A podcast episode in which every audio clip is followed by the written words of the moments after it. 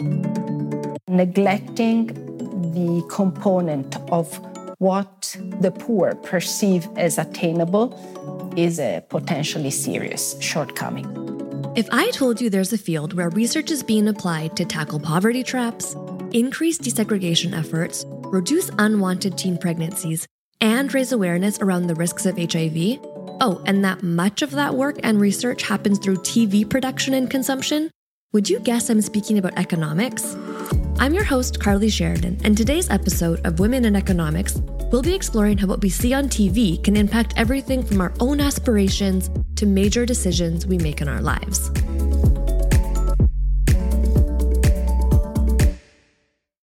Today's guest, economist Eliana La Ferrara, is an expert on development economics, focusing on topics like social mobility, counteracting stereotypes, and fragile environments. From a young age, she knew she wanted to help people and work on problems related to poverty. As a teenager, she assumed that fields like psychiatry or even philosophy would set her on that path, until she discovered a program at Milan's renowned Bocconi University, which at the time was called Economics and Social Disciplines.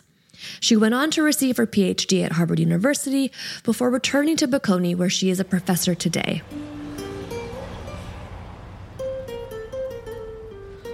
In her work, La Ferrara challenged the traditional thinking around poverty cycles by illustrating that it's not a matter of only examining a person's economic situation or the resources they have available, it's about changing their mindset. I think of aspirations as objectives that people aim to achieve or fulfill with their lives. It doesn't mean necessarily that they think it is realistic that they will achieve them. So I would distinguish the expectation of what I'm likely to accomplish from the aspiration of what I ideally would like to accomplish, neglecting the component of what the poor perceive as attainable is a potentially serious shortcoming. So, the traditional approach of what we call poverty traps is to think that uh, individuals who are particularly poor and so poor that they cannot invest some minimum amount will have low investments, and these low investments will keep them poor. Now, that approach tells you that uh, the way to get people out of poverty is to give them a chunk of resources so that they can make that step and invest that amount. Now, when you look at the reality, sometimes you find that even when people have the opportunity of accessing resources, they choose not to. One of the possible explanations is that people don't think that uh, you know making that jump is something that's available to them. Sometimes you see that parents don't really believe that their kids have a shot at going to college. And so if they don't have a shot, why enroll them in a high school that's particularly demanding? And this eventually means that they will be enrolled in a school that doesn't give them the opportunity to improve their social status and they will remain in a relatively disadvantaged position.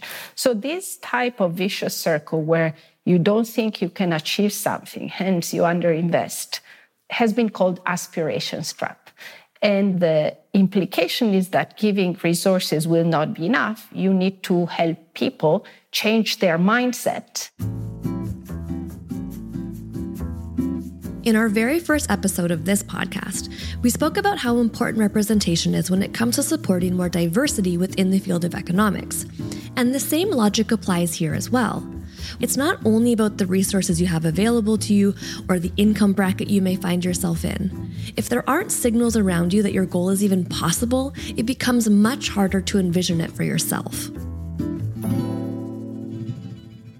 One thing that is not highly formalized, but uh, to me is quite clear in the aspirations work, is that to the extent that this goal remains very abstract and far away, it's hard for people to relate to it. But when you show it in an exemplification of what the goal looks like and how do you get from where you are to that goal. So you show a character that's first taking some literacy classes, then applying for a loan, then setting up a small business. Then you're showing actually a path towards reaching that goal, that's what makes people perceive, oh, I can do it as well. And this can happen through media and through personal experiences. It will come as no surprise to any of you that what we see our friends and family doing can have a direct impact on our own actions, what we see is feasible for ourselves, and even what's acceptable. Something that I think is promising, especially in terms of the power and coverage that it would have, is interventions that run through peers, through your friends. While we've studied extensively the effect that interactions with your peers might have on your performance, uh, we've studied less the effect that they might have on your aspirations and goals. La Ferrara and her co researchers put this theory to test at a university in South Africa. The university already had a system in place where some of the students are randomly allocated to dorms, meaning they aren't allowed to choose which residence they live in or who they reside with. Why did you choose South Africa for this study? South Africa is a context where, because of the history of apartheid, there are still quite deep seated prejudices and there's certain extent of disadvantage of the Black South African population. We asked freshmen the week in which they entered the dorms to take a survey, and uh, in the survey, there was an implicit association test that was measuring the stereotypes they held towards the other groups. And then we let them interact throughout the academic year with their roommate. We went back at the end of the academic year to see if the implicit bias of those who had been exposed to a same race roommate was different from those who had a mixed room. And we actually found quite strikingly that the bias of white South Africans who had been paired with a black South African roommate had decreased quite significantly. So that's good news from the point of view of integration. We also found that the performance of the Black South African roommate had improved, plausibly because of the interaction and also the, the reduction in this perceived threat from the negative stereotype that the disadvantaged group might have. Their network of friends changed. That to us was a first piece of evidence telling us that improving interactions and making people have contact with members of another group that might have different goals or different aspirations actually leads to a virtuous circle where both of the groups change their attitudes and the group that has to catch up for example on the academic front is able to make some progress that way so, what we see reflected in the world around us can impact the aspirations we set for ourselves and how we interact with others. In her more recent work, La Ferrara has applied these learnings to examine how social networks can be used as a tool to influence young people. This time, all the way in Brazil and with a secondary yet very specific goal in mind.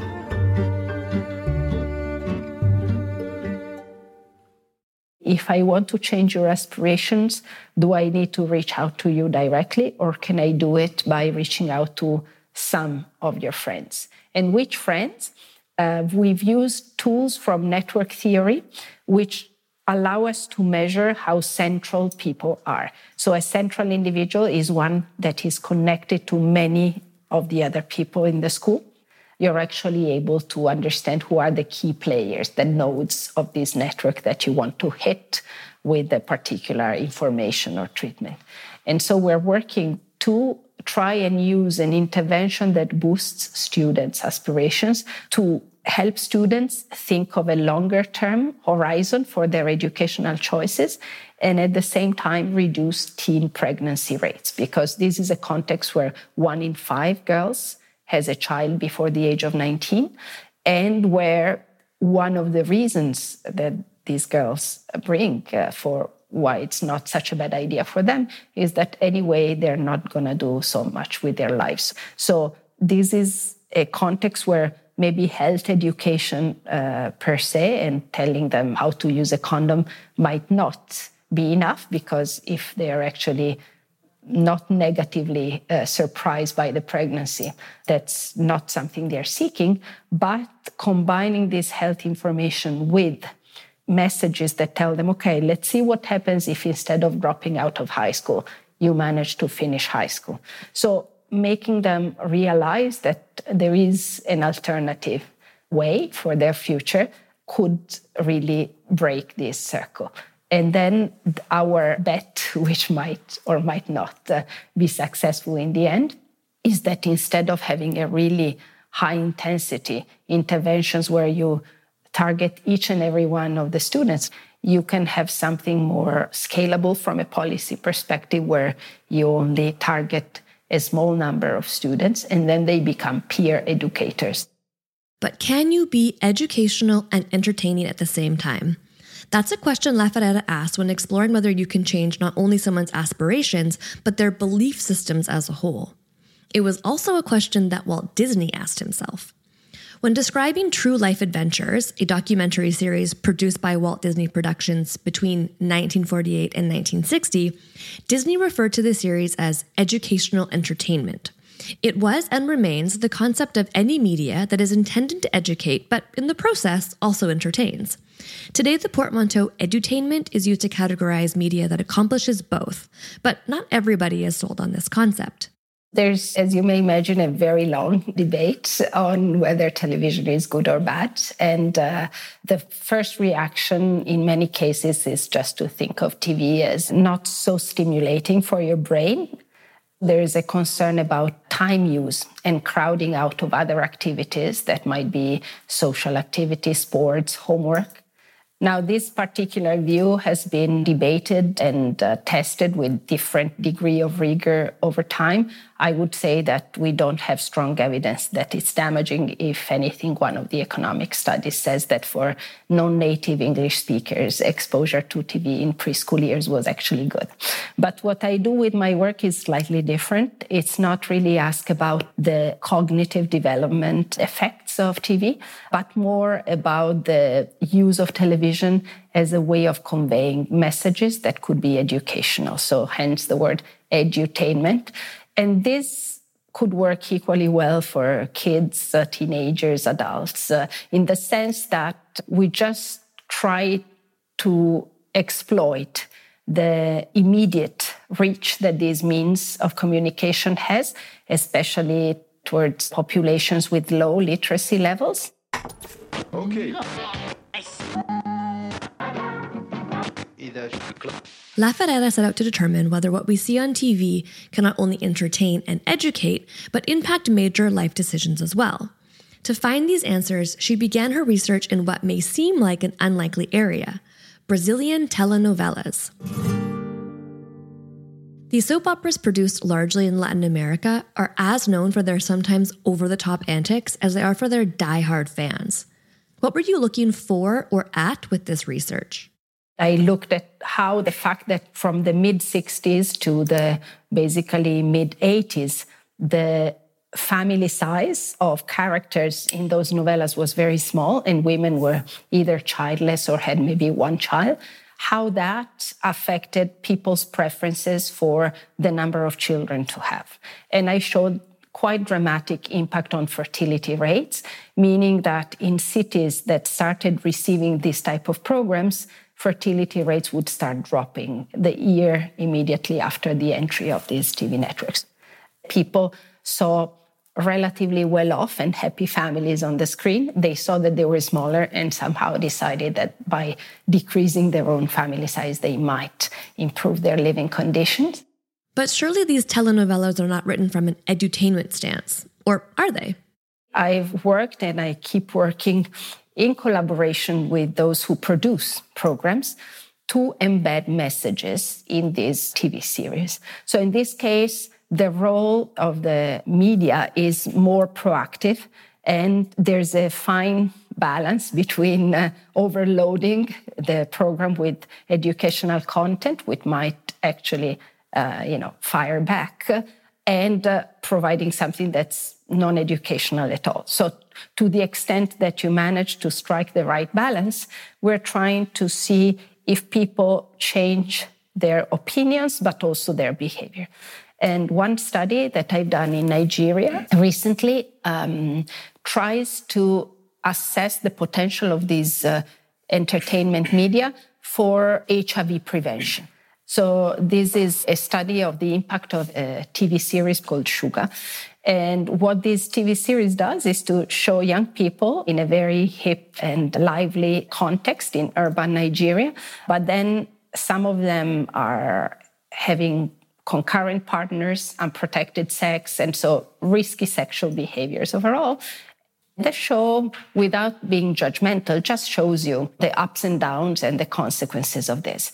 So we implemented a randomized control trials where we literally you know, screened versions of these series across communities, but holding some communities outside the experiment in the sense that we were showing something else, and then compared opinions and behaviors of people exposed to the educational TV series uh, with those not exposed. And we actually found that not only their knowledge of uh, prevention and treatment for HIV had improved, but also their attitudes and their behavior. So we saw a reduction in concurrent partnerships. We saw an increase in testing rates, quite dramatic, and a decrease in uh, STDs for women.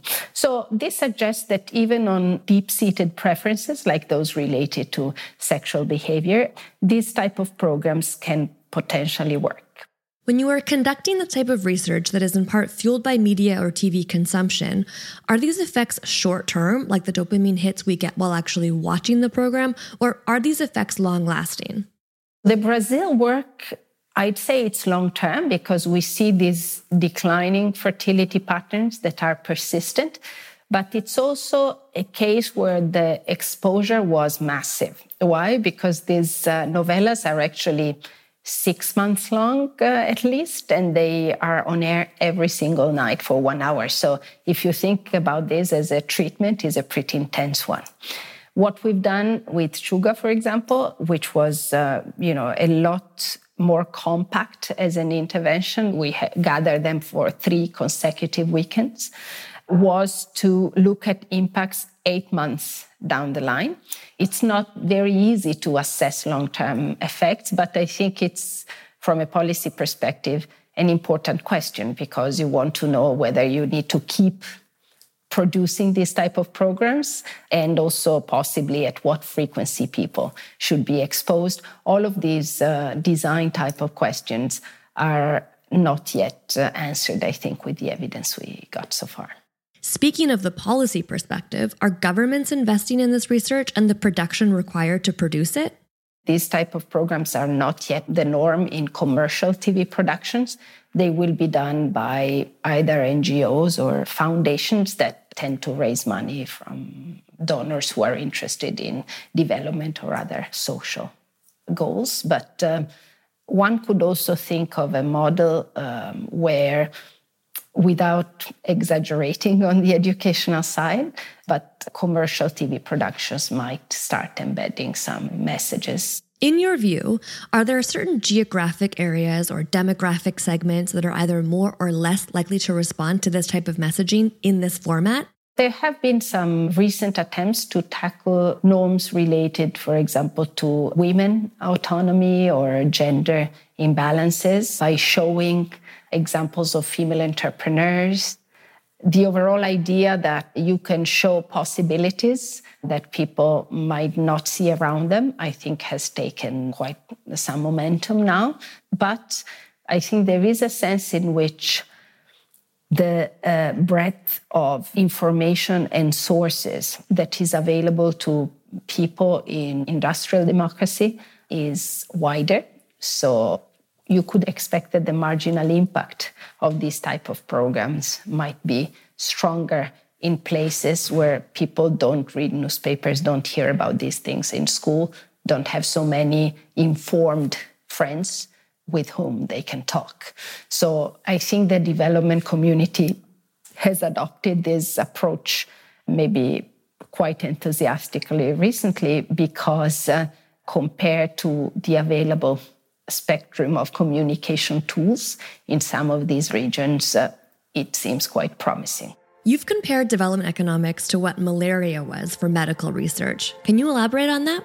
If you were a student of development many years ago, there was a sense in which the available tools and data were much more constrained compared to other fields that had been receiving funds and inputs on the research front for many years. So it was clear that there was a need to understand development better, but there weren't so many people working on it.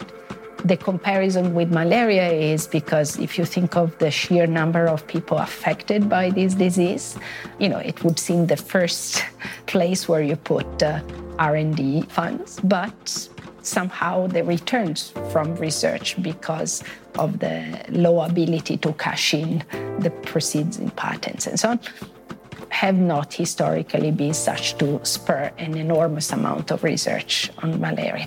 You could think of the field of development as one where historically not that many people had been working, but the returns in terms of how many things we could still learn and how many people would be affected by these findings were huge. Now, I must say that in the past 10, 15 years, things have improved a lot. But I, I still think, uh, by and large, if you consider the number of people affected by poverty in the world and how many economists are working on those issues compared to other questions within different fields of economics, I still think we're understaffed. And I still think there's uh, so much room for people wanting to work in development to have a real contribution.